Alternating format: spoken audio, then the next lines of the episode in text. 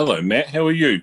Yeah, very good, Matt. Very good indeed. So, I am absolutely fantastic. I've just watched the New Zealand Black Caps become the World Test Cricket champions. I mean, that's a fairly good evening for a for a Kiwi, isn't it? Um, that is yeah. about the best evening uh, for a cricket boy from a boy from New Zealand growing up playing cricket in the summers and rugby in the winter. That is about as good as it gets. So, yeah. um, you know, not a bad, you know, not a bad effort for a nation of four point eight million people, uh, and uh, to become the World Test Cricket champions, um, to beat India. Uh, no slouches themselves, obviously, and mm-hmm. it was, um, yeah, really, and, and because we lost the fifty-over cricket uh, final, one-day cricket final for you guys in such heartbreaking fashion a couple of years ago, it was really nice to actually see that pretty much a similar, fairly similar squad uh, become the World Test Cricket champions. That was that was really great. I think Ross Taylor will retire now on the end of that, and um, I know B J Watling, our wicketkeeper, has announced his retirement. Uh, mm. It's just a big moment, you know, for New Zealand. We, we've always been that kind of plucky underdog over the last few years that would snatch defeat from the jaws of victory kind of thing. But that sort of turned a corner a few years ago with Brendan McCullum. And um, and there's a sort of a, a mentality and a, and a steel in that New Zealand team now that we, we're good. You know, you have to be very good to beat the New Zealand cricket team now. And that's a fantastic achievement across about probably about ten years of of um, of, of of focus, and and uh, so just wanted for a moment to just bask in that glory for New Zealand and, and say well done to the New Zealand Test cricket team. That was a great effort. Yeah, sure. I mean, it's not just uh, like flash in the pan, as you say, is it? They've been good for quite a long time now, and like you say, there's a lot of players who have been fairly tenured and have played for a long time, and actually they've they've come to their peak just at the right time with the right mix of squad. So yeah, I mean, Taylor's been great for a long time. I wouldn't be surprised, like you say, if he does retire. Um, yeah. But, yeah, I mean, there's. I wouldn't have said this a while back, but I mean, there's plenty of plenty of New Zealanders that have in the uh, England team straight away in the cricket at the minute, which. Um, isn't something I thought I'd say, because I usually quite like the England cricket team, but I'm a bit disillusioned with them of late. Well, I, I think the English cricket team have really uh, have become a, a real force themselves in the last probably, um, you know, f- four or five years. They're they're they're an incredibly good team as well. Um, I think they were a bit underpowered when they played New Zealand in this series. To be fair, you know, um, Stokes and and a few others uh, away was not helpful for that English cricket team, um, but. Yeah, they. Uh, yeah, uh, I think they they have got the ability to be very good at an English cricket team if they if they apply themselves and, and yeah. uh, you know, um, okay. Let's uh, let, let's just change our uh, subject to to golf. Uh, the, the, you know, thanks. Uh, welcome again to Man in the Stand with uh, our, our sponsor Star Sports, and let's first of all look back on what was a pretty remarkable uh, U S Open last year. Uh, last year, last week, uh, an absolutely. Um, Wonderful result for John Rahm, who so heartbreakingly went out uh, in the Memorial uh, last week, uh, the week before, due to the COVID um, failure. So for him to go and win uh, at Torrey Pines uh, was a great result, and I don't think anyone would begrudge him that, would they, Matt?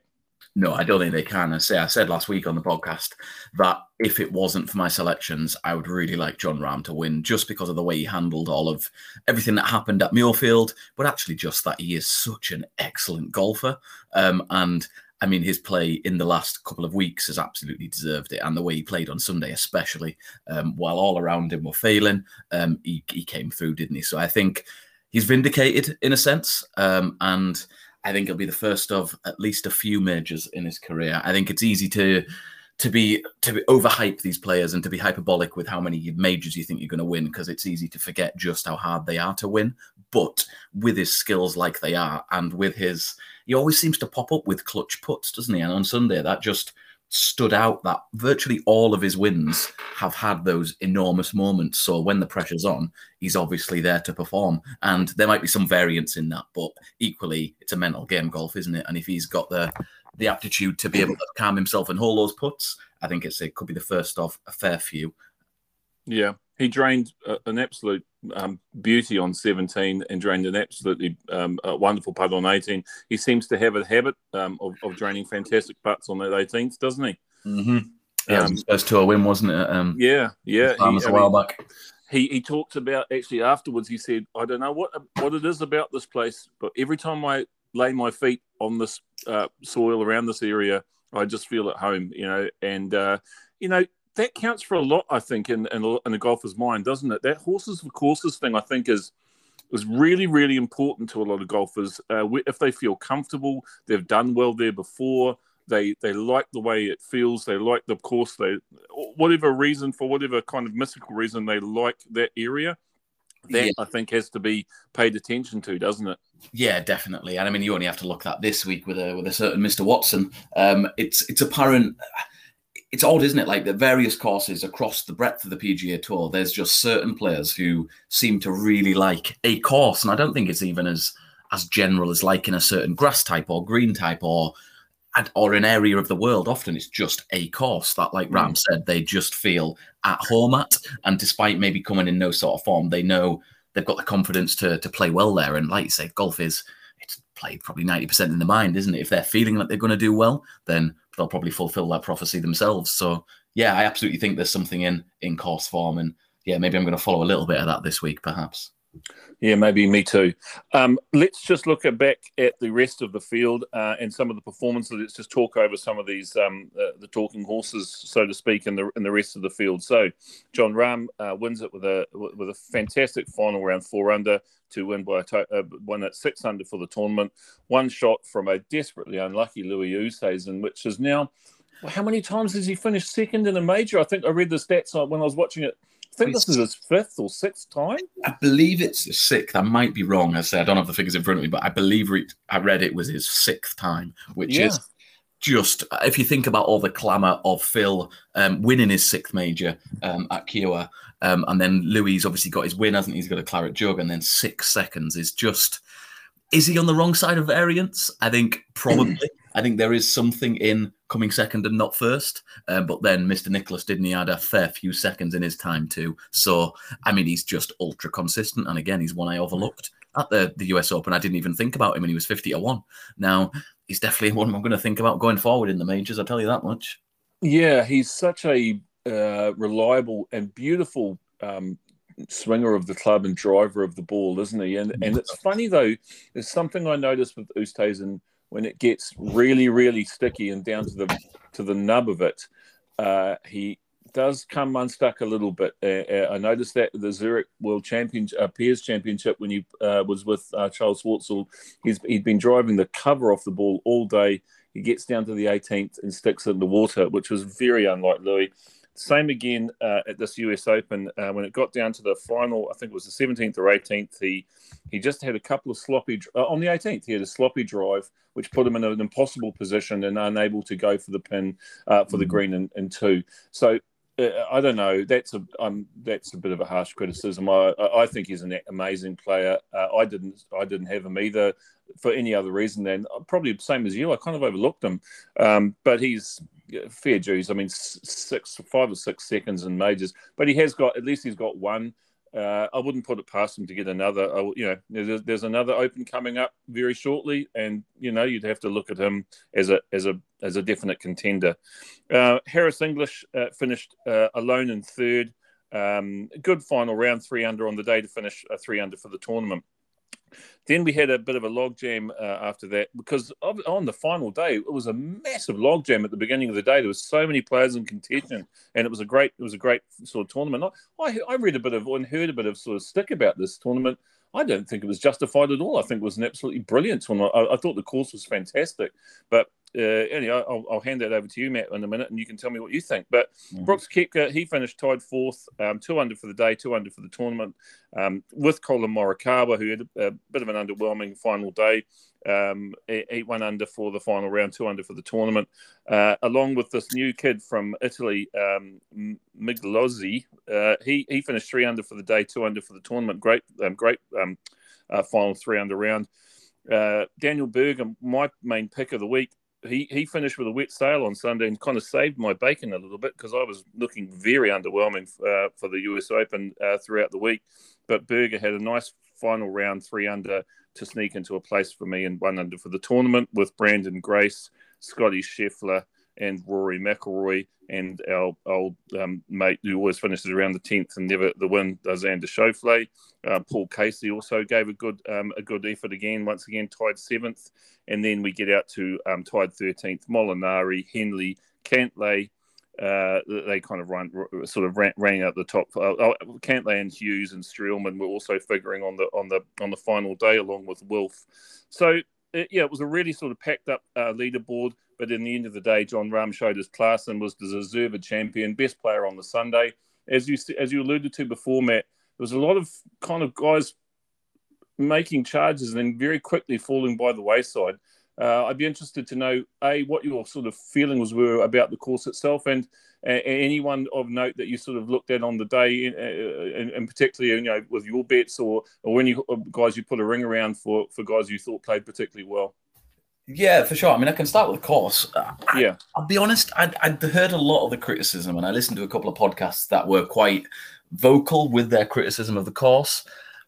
I don't, I'm not one hundred percent sure. I mean, it's not the most memorable of courses, and I agree with that. I, I find it hard to to isolate which holes I really enjoy, and even holes from holes sometimes, which normally I'm really quite good at as a bit of a golf nerd.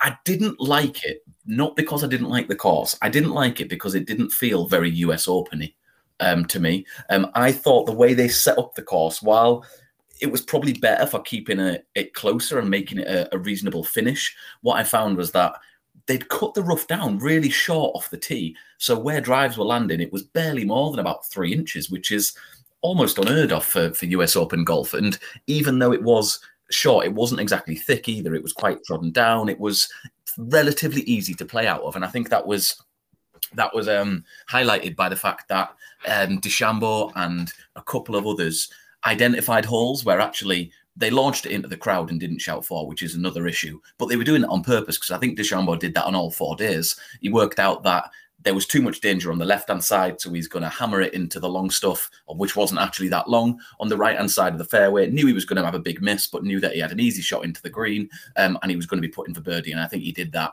virtually every day that he did it, which doesn't quite sit right with me on a U S Open course. There should be punishment for not hitting fairways, as much as we know Bryson is good at that, um, and he's quite good at selecting his strategy around a course. There should be punishment. You should be drawing bad lies virtually all of the time if you miss a fairway, for me, in the U S Open. And that really wasn't the case.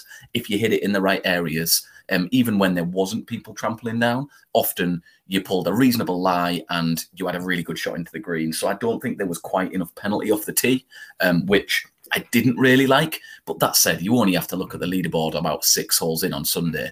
It was awash with talent. It was probably the most star-studded leaderboard I've seen at any point in any tournament this year. Um, so in that sense, I think there's something to be said that the U S G A set it up right, because when they set up a course, they want the elite golfers to be in the mix on Sunday, don't they? It's going to bring yeah. fans in, it's going to bring viewers in, it's going to make for a spectacle, which it was for a long time. Um, but... Will I be wanting them to rush back to Torrey Pines for a major? Probably not. Um, I'd much rather have it just as the Farmers. I like it as the Farmers. Um, I don't really think it needs a major. I would prefer it maybe go somewhere else, but that's just my opinion. Um, okay. In terms of what I was watching, I was tearing my hair out twice in a row on Sunday. Bryson bloody DeChambeau. I thought he'd won it um, about four holes in. When he rolled it up for, on the par three, almost knocked it all in one. I was virtually certain he was going to win by a couple of shots. And then, incomprehensibly, I think he shot forty-four on the back nine, which is just unforgivable. Now, I think probably after he made that birdie, the short birdie putt from like, what, half a yard, I don't think he hit a good shot again in the whole tournament. It was just... It made no sense. He was making stupid decisions and then executing shots horrendously too. Now, he slipped on thirteen T, which... I mean, fair enough, he slipped on there a couple of days, and that tee is a new tee that's been put in. But and because he goes so hard at the ball, he's obviously going to leave himself more open to that. But he just was mentally weak for me, which is very unlike Bryson. He laid up in the rough after hitting the rough, which is just unforgivable, especially the right rough on thirteen, because you have absolutely no chance, really, of hitting the flag. Um, and from that point, he just fell away. And he was at the point where he got to seventeen T, and he just needed to play it in even par, I think, and it would have got a full place. And I had, I'm not ashamed to admit, a relatively chunky bet on Bryson, and even a place would have been absolutely fine. And he just, I don't know what he did, but I was disgusted with Bryson. You can't triple holes and make stupid bogeys, and it just was the most unlike Bryson round. And yes, it's my wallet talking, but also it just surprised me and was the exact opposite of what I thought. Um, what, once I watched him play the the the, the front six or the first six holes of his day. Um, yeah, he finished six over on the day, uh, three over for the tournament, and a tie for twenty-sixth. Then I certainly wouldn't have thought he was going to end up there at the beginning of the day. Did you? No, absolutely not. And then he, he made it. He didn't really pull much. Then he made a couple of birdies, and I mean, to shoot forty-four on nine holes is what, twelve over par on the back nine or something stupid. That's probably yeah. a bit extreme, but it wasn't good. Um, and as luck would have it, Morikawa made a double bogey on that hole too. So thirteen was very much my nemesis. Um, but both because they hit the, they both managed to lay up in the in the right rough. Um, which is just, you can't do it on that hole. Um, I think Morikawa hit a wood from about three hundred twenty yards. Yeah, which was the just a stupid decision, because best case scenario, you hit a worldie, fair enough. But just hit an iron, you're going to have a shot in anyway. Morikawa cannot hit any club three hundred twenty yards from the rough. I'm sorry, mm. you just can't. I just mm. didn't understand it. Um, he was going for the hero shot, which wouldn't come off, but I'll stop whinging for a second. We got a full place from Morikawa. It covered most of the week. Bryson would have, and Morikawa would have covered all the week and more. Unfortunately, it didn't happen. Um, I feel vindicated in picking them because they both played well for three and a half rounds. However, yeah, disappointed. My long shots all missed the cut, um, which I was a bit sad about. Not a great U S Open betting-wise, but there we go. Yeah, yeah. I mean, as you say, you, you got a place in Morikawa, uh, saved your bacon a bit. I got a place in Berger, saved my place a bit, um, or saved my bacon a bit. And, uh, yeah, we'll just we'll leave it at that. I think uh, uh, regards, it felt like to me on the, I don't know if it was because the crowds were trampling it down a little bit, but it felt like to me on the third and fourth day that in parts the rough wasn't as long as it had started out uh, started out the week. Um, I don't know whether that was whether it was because it was getting drier, or maybe they had trimmed it just a little, just taking the, the top off it, or I'm not sure. But um, I do take your point that, it, that the rough at, at points wasn't particularly penal um, at, at, at the U S Open, which, as you say, is, is interesting. Um, and, and just to finish, um, just a couple of the other sort of names of note there. McIlroy looked good for a while, didn't he? And then he sort of flattered to deceive again. Yeah, I mean, yeah, him and McIlroy and Xander were just the very epitome of McIlroy and Xander. And Xander, yeah. Um, to be yeah. fair, Rory was in it in the on the front nine on Sunday. He didn't have that blow up round early in the week, which often he often finishes like a train, doesn't he? But he doesn't yeah. really start very well. It was the opposite, but at no point was was, was I thinking that that Rory's going to win. Um, and even Xander at one point on the Sunday, I think he got within two after hauling a birdie, and I was like, mate. Yeah. And, I mean, to be fair to Xander, on a normal U S Open, he shot sixty-nine, seventy-one, seventy-two, seventy-one. Like, normally that's going to get you there or thereabouts. Um, I, yeah, it just, I'm not going to back them. I said on the preview I wasn't going to back them, uh, particularly yeah. Xander, just because he's Xander. Um, and he's probably got people some place money, so fair enough. But I just have no confidence about with him and Rory at the minute. So, yeah, but promise in that, I think, definitely. And they'll probably win win a couple um, in terms of tour events, but I don't know. They're flatter to deceive for me. Okay. Let's move on to the Travellers' Championship. This week, uh, we are going uh, to a, a, an altogether different prospect of a course. Um, it's at T P C River Highlands in Cromwell, Connecticut. Uh, the uh, River Highlands course is a par seventy, six thousand eight hundred forty-one yards. Uh, it is so it's about compared to the behemoths that these guys have been contending with in the last three or four weeks. Uh, this is an altogether different prospect, much shorter, nearly I'd say it's about eight hundred yards shorter than what they usually be playing. Eight, seven, eight hundred yards shorter. Um, a, uh, you know, a, a bit of a, ch- a bit of a pitch and putt for a lot of these guys. Uh, and um, and it shows in the in the scores as well. Very memorably, five years ago, Jim Furyk hit a sensational fifty-eight here, uh, and if and if Furyk can go around and hit fifty-eight, and he was never the longest hitter in the world, then you know that the, the guys of this this sort of generation five years later, with the way they're sending the balls, this really literally is a pitch and putt for a lot of these guys. So expect a sea of red in the in the scoreboard. That uh, this is a uh, Pete Dye had a go at this course in terms of tricking it up a few years ago to make it a little bit harder and a little bit tougher to get at. The, the greens are typical sort of Pete Dye small poached stamp sort of propositions. So it is, you know, it is not a gift, but uh, but really, um, you know, this the scores should be uh, fairly low here every day, and uh, you you really should be, if you're getting it out in the right position on the fairways, um, it's uh, it's chops away and and, and and and fill them up for as many birdies as you can get, because it really is going to be a race to the bottom if you look at um, at, at kind of the last scores in the last few years. They, they, those were um, two thousand fifteen, Bubba Watson won here at sixteen under. He won in a playoff. two thousand sixteen, Russell Knox at fourteen under. Jordan Spieth won it in, two, in two thousand seventeen um, at twelve under. Bubba came back again and won it in uh, two thousand eighteen at seventeen under. Ches Reavie at seventeen under in two thousand nineteen. And Dustin Johnson put on a very dominant display to win here last year uh, at nineteen under. So you can see those scores and and what we're probably expecting this week are going to be much of the same. So um, it's a really interesting field. It's quite a punchy field. Uh, there's some pretty uh, pretty good players in this in this lineup. Uh, you know, you're talking Dustin Johnson, Brooks um, Brooks Koepka, Bryson DeChambeau, um, you know, Patrick Cantlay, Paul Casey, Patrick Reed, Scotty Scheffler. So a lot of the usual suspects are here, um, kept, you know, going on from the U S Open, going across the country from West Coast to East Coast. Uh, and um, but I still, yeah, I still think there's some value here, because this course brings a lot of players into the picture who wouldn't usually not so much be in the picture, but would be struggling to kind of keep up with the distance with these guys. That's not an issue this week. It's more about accuracy and, and kind of where you land and end up. So, um, Matt, uh, I'm going to throw it over to you. I'm going to uh, get you to sort of give me your sort of thinking about what you were thinking about regarding this tournament, um, and who you like and why. Yeah, for sure. I was hoping you were going, weren't going to say that. I've still not decided. Um, I will decide at some point while I'm talking, I'm sure. Um, or do you want me to? Um, do you want to? Do you want me to go in and, and throw your mine in, and then you can sort of keep on sort of looking up, or are you quite happy to throw yours out? Sure, that'd be nice. I'll talk a bit about the course first, and a little bit about. Okay, all right. You have yeah, a bit of a chat about what you think about the course, and then I'll go out and tell you who I like, and then you can finish off by telling us who you like. Sounds good. Um, yeah, I agree about the length. It is very much a pitch and putt, isn't it? It brings the entire field into into the race, which just wasn't the case last week, was it? Uh, and well, I think, it hasn't been the case for a few weeks, has it, really? Yeah, there's been quite a few that are, are long enough, haven't they? And it's yeah.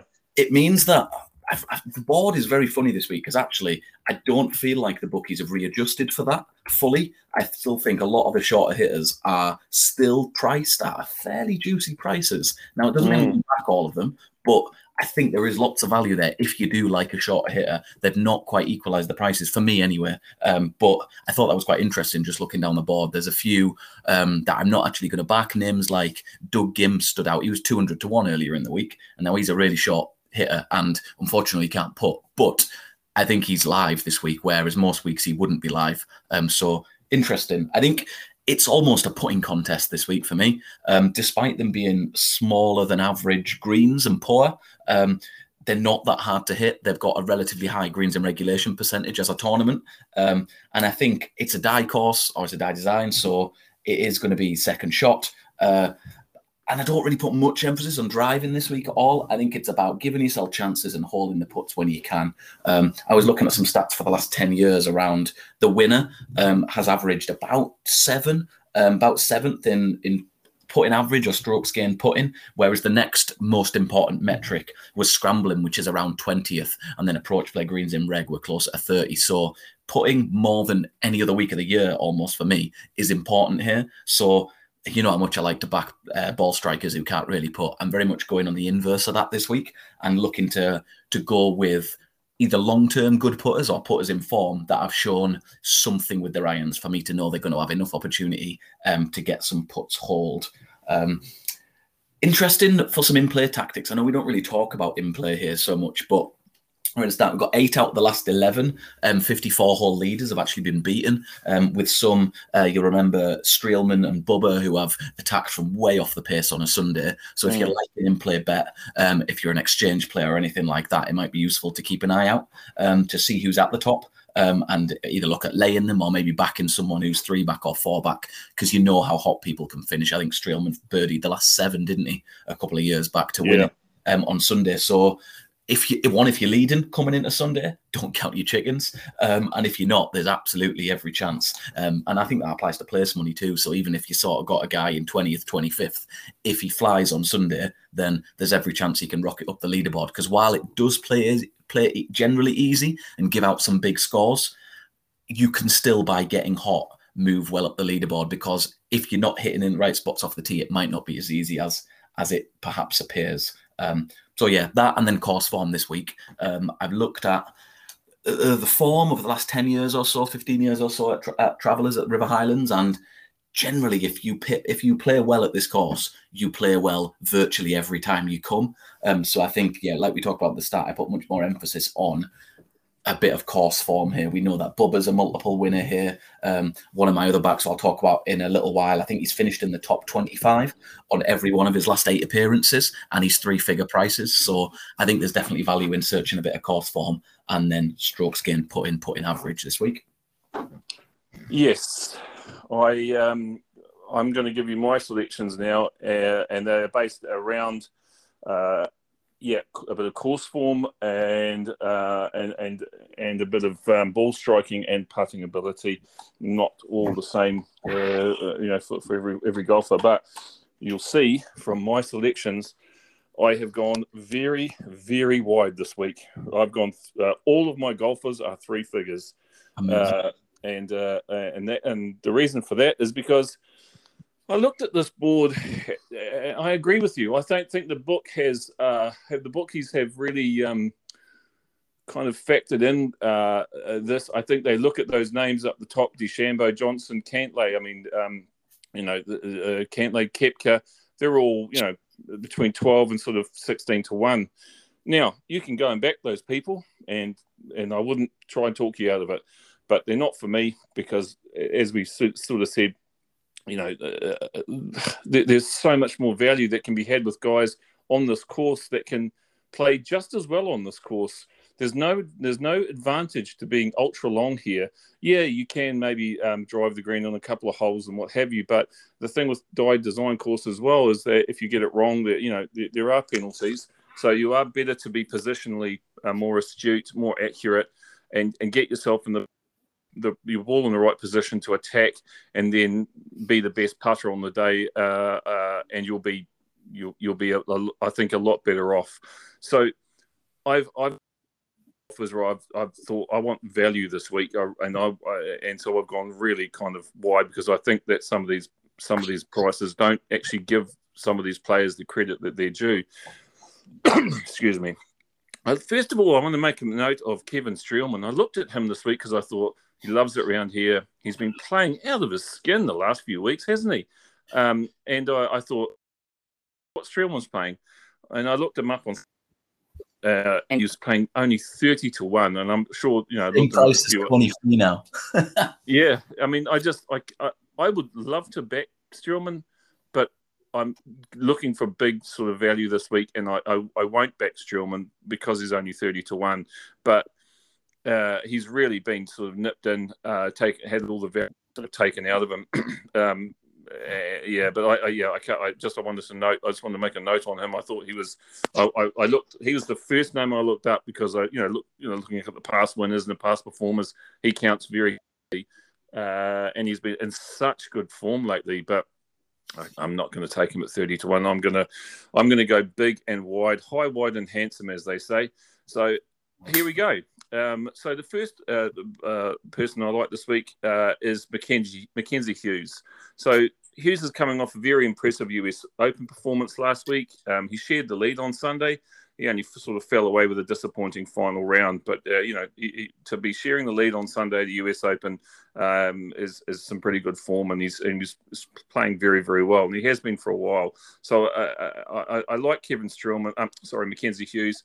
Uh, What makes the case for Hughes even more compelling is that he tied for second at this tournament last year. So, you know, the, the, the young Canadian's game is clearly in good nick. This is a course that he's proven well that, that he plays on, plays well on, the, uh, good ball striking ability that plays to his strengths on this course. And he is one hundred ten to one with Star Sports. I think that's crazy. Um, uh, one hundred ten to one is fantastic each way value. So I'm going to go Mackenzie Hughes as my as my top bet. Uh, you know, great current form. Comes will be flying sort of high off a very very good U S Open performance. Uh, tied second here. I know second last year. And I just think he's in a great nick for one hundred ten to one. That's I'll take that money all day long. Thing. My next, the guy that you mentioned actually was said you can't putt. I'm going to go with Doug Gim here because he's one hundred fifty to one with Star Sports. Yes, putting is his Achilles, and I and I don't doubt about that. But if there was a course that was to suit Doug Gim's game, this is it. I mean, you know, it, he and ball striking. You know, he's a U S Open amateur finalist. Uh, the guy's he's much in the mould, I think, of Colin Morikawa. Um, and there will be better chances to play well and and and, and, and sort of get and, you know get that win, or at least get a very high leaderboard finish than than here. Uh, this this plays right to his strengths, and take him on a little bit of faith. And uh, and uh, so and one hundred fifty to one, I just think he's stonking great value uh, each way. My next pick is Brendan Steele. He's one hundred twenty-five to one with Star Sports. Steele's recent form at T P C reads well. He finished tied sixth here last year and tied twenty-first here the year before. He's a player that tends to play short courses with an emphasis on accuracy better than most. Um, his performances over the last few weeks have been consistent while not being outstanding, but I don't think this one hundred twenty-five to one also does Brendan Steele justice. Um, this is a very consistent player. He makes very few mistakes. He doesn't win as much as he should, but once again, Uh, I'm looking at guys who can go well at a price on a course that they should really enjoy and have really enjoyed in the past. You know, Reed, um, Steele's played well here in the past, and one hundred twenty-five to one for me um, suits him. Uh, he, he's, he's been playing well this year. And my last, uh, I've got two because uh, I've added one more late in the piece. Um, mm-hmm. uh, my fourth one is um, Tom Hoagie, two hundred fifty to one. He's another guy. He's been hugely disappointing this year, but if there was one course that that this guy price even a place at two hundred fifty-one would be lovely. This this is it. Uh, he's played relatively well here before. Um, he hasn't been in much form lately. This is a bit of a this is a bit of a faith one. This one I'm, I I just uh, I, I I I cashed out on weeks ago. I said no, not touching him anymore. I'm going to give this guy one more roll at a course that I think he should play well at, and he has played well at heart. It's not too long. He's not the longest hitter. He needs a a course like this to be to sort of to to, to show his best light at, which is his ball striking game, and uh, and my last uh, my last guy, as I say, I came in in the piece is uh, Richie Wierenski at one hundred sixty to one. There's something about Wierenski I like. Uh, uh, he putts very very well. If this guy gets rolling, he's he's a, he's a very good putter. Um, it, I think once again. Uh, positionally, if he works and, and thinks about it and uses his brain, um, he's as good as any sort of these young sort of up and comers in the field. Uh, and, and at one hundred sixty to one, I just think, yep, I'll have a little bit of that each way value. So there's not, not one of my players is under one hundred ten to one this week. Uh, uh, they're all one hundred ten, one hundred twenty-five, one hundred fifty, one hundred fifty, one hundred sixty. So um, I'm going for, as I say, I don't make any apologies about it. I'm going. Uh, because I think that there's an opportunity for that to happen here. Yes, um, Brooks, Bryson, uh, D J could go out and smash the field. Yep, but there's other people have got a place, and I'm I'm I'm looking for potentially these guys to place or maybe even sneak a win. So that's me, Matt. Oh, good. Um, we have a match. Firstly, um, okay. I'll come on to him first. Uh, I did again. It's weird. It's like the Will Gordon one. I didn't think anyone else would be backing him this week, um, but there you go. Um, firstly, I decided, and I ummed and ahed about this for a while. I'm not going to back who I think is the most likely winner of the event, um, and I think that's Patrick Cantlay. I have been very impressed, despite Cantlay, me backing him, and me missing a place last week. He's been so uber consistent lately. His all of his stats model perfectly for this course. He is improving with his putting. Um, it's coming back to life. And at sixteen to one, I don't hate the price, but I think there's enough doubt about just this event and where it sits in the calendar to know whether you're going to get um, one hundred percent from Cantlay. I think a lot of players are using this as their last one on the P G A um, before they head to Europe um, to play the Irish or the Scottish or the Open. So it's always a funny one after a major, isn't it? And it's enough to put me off backing anyone at a, at a properly short price. Um, so, yeah, I think Cantlay is the most likely winner. However, I'm not going to back him this week. Um, talk about our match to begin with, which is Brendan Steele. Um, it's purely a, a course form angle for me, um, as well as the fact that, like you say, actually, he does play shorter courses really well. I think where Brendan Steele sometimes loses out is when he's trying to find that extra distance, and that ends up costing him. Um, but here, where there isn't as much emphasis on driving, whether that be accuracy or distance, um, he needs to get it in play. And actually, his, his stats model out re relatively well. He scores really well in putting. We know he's a good putter, um, and his approach play is okay, but he's the one at the start when I mentioned that. Actually, I think in his last eight appearances here, he's finished in the top twenty-five. Um, he's finished six, twenty-one, fourteen, seventeen, twenty-five, five, thirteen. And while they're not necessarily reflective of him being in contention, they do um, illustrate a, a familiarity with the course and a confidence that he should feel. Um, and he's playing sneaky good this season. He's had a couple of decent finishes um, in his recent form outside of his historical decent finishes um, at River Highlands. So one hundred twenty-five to one, I think you're absolutely right. I think it's about thirty, forty points too long for Steele. Um, looking at a couple of other names. So Brendan Steele, first cab off the rank for me. Okay. I'm going to go down the bottom and talk about a couple of relatively shorter odds players. Um, one in a slightly different market, um, and that's Joaquín Niemann. Uh, Joaquín Niemann has improved his putting no end in the last year or so. Um, he was about low one seventies, one eighties over the course of last season, um, or the start of last season, and he's now all the way up to twenty-fourth in this field in strokes gained putting, which I really like. Um, and he is an excellent player. I think he's close to being an elite player, and I think over time he will become an elite player. He's only started here twice. He's come fifth once and then a made cut, but not much um, the other time. Um, he's been really good tee to green. We know he's going to get it in play. His approach play has actually been relatively sparkling this year, which I like. Um, and he's thirty-five to one outright generally. Um, but um, if you shop around, you can actually find him thirty-five to one with less places. So he's thirty-five to one with five places, but without the top four of Casey, Bryce and D J and Koepka.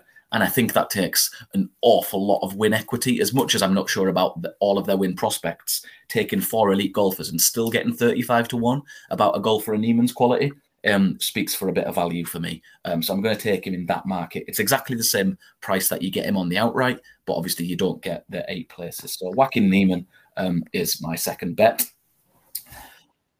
I'm then going to, I might come back to one. I'm still in two minds about whether to back the other chap who is round about that same price. I'm going to go long again, um, just like you did. And the first one is David Lipsky. I'll be honest, when I set out to do my research, he wasn't one I thought I was going to back. Um, I've been experimenting with Theta Golf, and they do kind of a true strokes gained model, which um, allows you to examine players across the breadth of tours, across the Corn Ferry and the Euro Tour, and they work that out. I, it's very mathematical, but by the strength of field, and it's all relative true strokes gained. Um, and actually, he's been playing excellently lately. Since he's gone over and started quite a bit on the Corn Ferry Tour, um, he's finished um, second, second, twenty-first, twelfth, and then he played at Palmetto um, a couple of weeks ago and came eighth on there. So I think that's excellent form. And the Corn Ferry, you need to be hitting it well to be getting those sorts of finishes. Um, and when you use that true strokes gain model, Lipsky is an excellent putter. Um, he's in the top fifteen in this field. Um, he's scrambled excellently. He's in the top six around the greens, and his approach play has been very good. So, I mean, a golfer with high finishes speaks of a confident golfer. And if you shop around, he's anywhere between one fifties to two hundreds, depending on how many places you want. So purely on a value play, I think David Lipsky is a great bet. Um, similarly, a great bet. And this is... I'm only backing him because he's this price with one bookmaker. Generally, he's about half this price. And whether it's a bit of a palp or not, I'm not one hundred percent sure. But Cameron Tringale is one hundred ten to one with one bookmaker. Yes, for less places, but he's one hundred ten to one. Um, And one of the things I looked at the metrics for this course, I looked at par four scoring um, because there's there's about seven or eight um, par fours here um, that actually, if you play them well, you will win. And all of the past winners in the last six or seven years have played the par fours better than virtually anyone else. Um, and he scores really high up in par four scoring. Um, he's in the top ten in putting. Um, his approach play has been really good. His uh, around the green is only bettered by a couple of people, I think. And he's just one of those who've been posting sneaky stats with ever, without ever actually getting super high finishes lately. I think earlier on the season at the Honda and a couple of other places, he's gone off much shorter prices and not been a million miles away from the frame. Um, and I just think it's one hundred ten to one seems a massive price. And he's one of those that when I see the name Cameron Tringale, I didn't really want to back him because he's called Cameron Tringale. It's like a, a worse Xander Schauffele maybe, but I can't not back them with those stats. So I'm willing to just follow blindly and hope that it comes to fruition. And then my next one, I think I might leave off that shorter one. I'll make a decision while I talk about Pat and Keziah because everyone likes a glutton for punishment, don't they? Um, Keziah paid off with a couple of places at the Byron Nelson and another tournament that I forget the name of. But then he went off at Palmetto, and I backed him at Palmetto at forty-five to one. He made a triple on his second hole or something stupid and never entered the frame, missed the cut. But he's not forty-five to one in this field. He's one hundred forty to one in a place um, and three figures everywhere else. And for me, that's just a huge overreaction. He's been in great form, barring mm. at Palmetto. Um, he's an excellent putter. He's, he's one of the best on tour. And actually, his irons have been brilliant lately. He came sixth in this tournament last year as well. So he's obviously shown he can play at this course. What you've got to hope for Pat and Keziah is that he doesn't miss the green because he's not brilliant around the greens. But I was kind of thinking to myself, at a course where the score is getting on for twenty under, if you miss plenty of greens, you're not going to win anyway. So I'm playing for his ceiling, Pat and Keziah. Um, he's one hundred forty to one in a place, um, hundreds generally. I've not backed him yet, and I'm not quite sure which one I'm going to take. I might split stakes between those prices um, just to cover myself for a few extra places and then get a bit of value with the one forties as well. Um, so Pat and Keziah is my fifth pick this week. Yeah, I, I like that. I like that shout on Keziah, but I, I, what I like more is your shout on David Lipsky. I looked at Lipsky as well, long and hard. Uh, I, I, I eventually put a line under uh, through him, but he was one of my last off, and actually I put him in one of my fantasy teams because, yeah, he's two for two cuts on the P G A Tour this year. He's only played a couple of events, uh, and he's played brilliantly at both of them.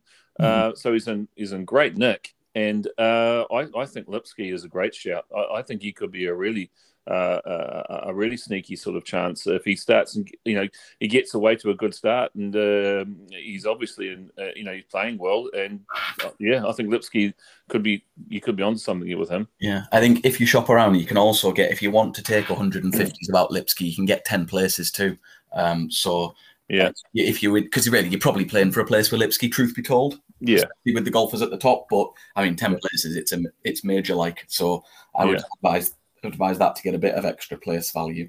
Um, the one that I've not told you about that I'm not going to put up as a tip, just because I think he's probably a smidge too short. Um, Abraham Ancer was the other one I was going to put on. Um, he just comes out really well in all the stats and has come eleventh and eighth in his last two starts here. That said, he's kind of not my kind of golfer. I'm never that convinced by him when I see him, despite him having good stats. So. Last one off the list. I know I've talked about about ten golfers because I found it incredibly hard not to back everyone in the field this week. Um, but there you go. If you want a shorter one, um, I won't be backing him, but Abraham Ancer was my last one that I thought about. Yeah, so Matt's, uh, for anyone that's listening, Matt's uh, shorter one that he won't back, but wants to put a flag up was Abraham Ancer. And my one that's a bit short, but I think it still needs to flag up is Kevin Streelman. Um, I agree with you about Abraham Ancer. I've had a long and complicated relationship with that guy. I backed him when he first came on the scene because I thought, this kid's incredible. Uh, he, he was so uh, he had beautiful swing. He found every fairway. He's a fantastic ball striker. And I, uh, I think it was the, the uh, two thousand nineteen season. Um, uh, he just very late into the drive in the um, FedEx Cup. And I watched him kind of melt on the greens, and I thought, oh, okay, you you don't like it when it gets really, really pressuresome. And, and, and of course, there's so few players that do, and this is the difference between champions and guys who are just very, very good. And Ancer for me, I saw it happen two or three times across the course of a year, I think it was the two thousand eighteen two thousand nineteen season, he was there and thereabouts a few times, and it got to Sunday and he got very proddy with his um, with his putter and and just just looked completely unconvincing. And I thought, okay, you are a little bit you you you kind of um, you get the shape. So uh, yeah, I, I I'm waiting for Ancer to to rectify that. If he can, uh, he'll win a lot, because he's got a, a wonderful game um, until he gets on the dance floor, you know. Yeah, for sure. I mean, his stats say he puts well, but I, I'm not. Maybe it's just oh. optics. But when I, when I see him in the mix, especially on a weekend, he never seems. I always remember um, uh, it was a weekend at Harbour Town. I don't know whether you remember it, and he was there or thereabouts. I think Hatton was in the mix, and Webb was also in the mix, and and it was Ancer's to, to lose at one point. It looked like all he had to do was haul a few putts because he was playing so well. I remember. He yeah. didn't steer the hole. Yeah, he couldn't get. Yeah, he couldn't get it in the hole, and and that's what happened to him. At the, I think the, the season before at the FedEx Cup playoffs, he was he was really late in the tournament. He was getting to the business end, and he did the same thing. He missed about he missed about two or three, four or five footers that you just thought, oh, Abraham, you can't miss those uh, at this time. So yeah, uh, yeah. Uh, anyway, uh, yeah. So let's just uh, move on from him.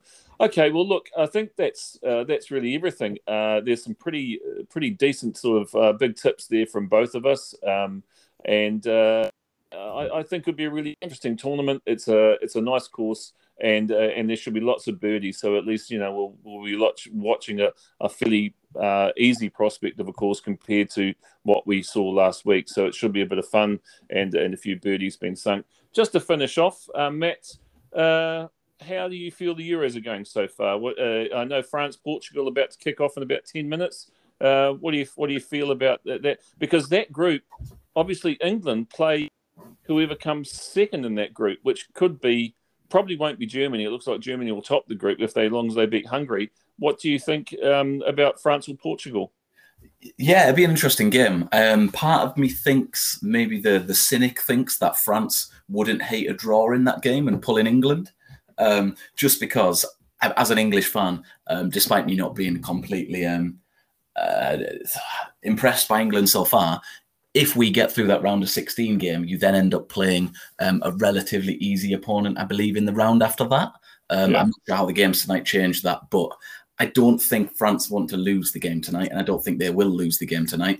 Um, but I'm not convinced they'll win. So I've actually had a, a bit of a punt on the draw at almost, uh, I think it's about five to two, the draw, um, oh. maybe a bit more, which I don't hate. Um, I think France have so much in the tank, so much in the tank. I think they are equipped to win the tournament out of, despite their draw with Hungary um, in the week. Um, and I think they are, yeah, they're the most likely winner by far. Looking forward to the game tonight. Um, I don't think it'll be quite as exciting as the Portugal-Germany game at the weekend mm. because I think France don't want it to be that way. And I believe they're starting four centre-backs. They play uh, Lucas Hernandez and um, Koundé from Sevilla, um, as well as uh, Kimpembe and Varane. So they've literally got four centre-backs. I think they'll play narrow, they'll defend well, just like they did against the Germans, um, and be very, very hard to beat. Um But yeah, as far as the English chances, I'm just a cynic always, so I'm not optimistic, but I never am, and I'll be pleasantly surprised if we do. Yeah, you, you'd rather. Be, it sounds like you'd rather just be kind of pint half empty, and and then and trying to and save the pain if you can, if uh, if the uh, if the unthinkable happens. Yeah, um, definitely a defence mechanism. Yeah, yeah. Um, other teams uh, that you like the look of, I thought uh, I, I, my money's been on Belgium since the start of the tournament. I'm pretty happy. I'm pretty happy with the way they're travelling so far. I mean, I know they haven't really been tested, but I mean, I thought they they came back well against Denmark and fought back well um, to win two one. Uh, Italians look pretty pretty sharp too.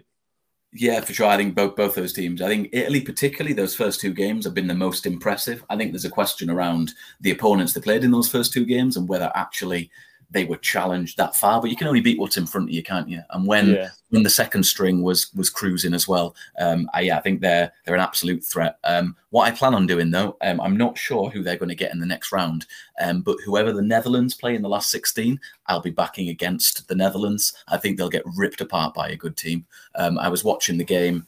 Uh, I can't remember who they played in the last group game, but they were just wide open. And I know they had a couple of players not starting. And actually, on paper, they've got a really good team.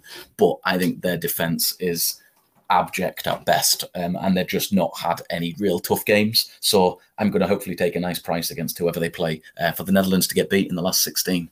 There you go, punters. You heard it here first. Go against the Netherlands. Um, all right. Um, well, my God, my football bets, whatever you do. There's a reason I bet them for not football. yeah. Uh, yeah, we'll, we'll put a disclaimer on that one. Uh, yeah, we, yeah, please yeah, we, we, yeah, Matt is far more um, profitable on golf than he is on football bets. So take a very uh, a, take with a very large grain of salt. Um, all right. Well, look, thanks very much for everyone for listening. Uh, thanks for Matt uh, for coming on again and giving us his insight. Um, he's F O R E underscore bet on Twitter if you want to follow Matt and his um, his tweets throughout the uh, throughout the week and throughout the tournament. And uh, it'll start fairly early doors tomorrow afternoon uh, over here because it's on the east coast of the United States. So um, good luck, one and all, and uh, we'll talk to you next week, Matt. I, th- I know that you were talking about having a little bit of a sabbatical and a bit of a break off in terms of the tips and maybe up to the Open. So maybe uh, we'll talk about uh, that next week and uh, and see where we are after uh, after this tournament. Yeah, absolutely. So I did say that. I think that was, I think that was mainly me being, being in a sulk after after the Sunday of the of the U S Open, um, and actually doing my research tonight, I've enjoyed it again. So I may or may not have fibbed when I said I was taking a break. I may do a week just because I really have no interest in tipping up for the Barbasol, um, and I'm generally not that good at tipping on the Euro Tour. So yeah, we can talk about it next week. But it's Rocket Mortgage, I believe, next week, which I'm I'm happy to to stay on for and have a go at. But yeah, yeah. well, yeah, you deserve a summer holiday at some stage, Matt. And uh, as I say, you've got the Open coming up next month, and, and that will be great. So all right, look, thanks everyone for listening, and uh, just good luck with your sports bets and your golf bets, and we'll we'll talk next week. Thank Absolutely, you. Absolutely, mate. Good luck for the week. See you after. See you. Bye.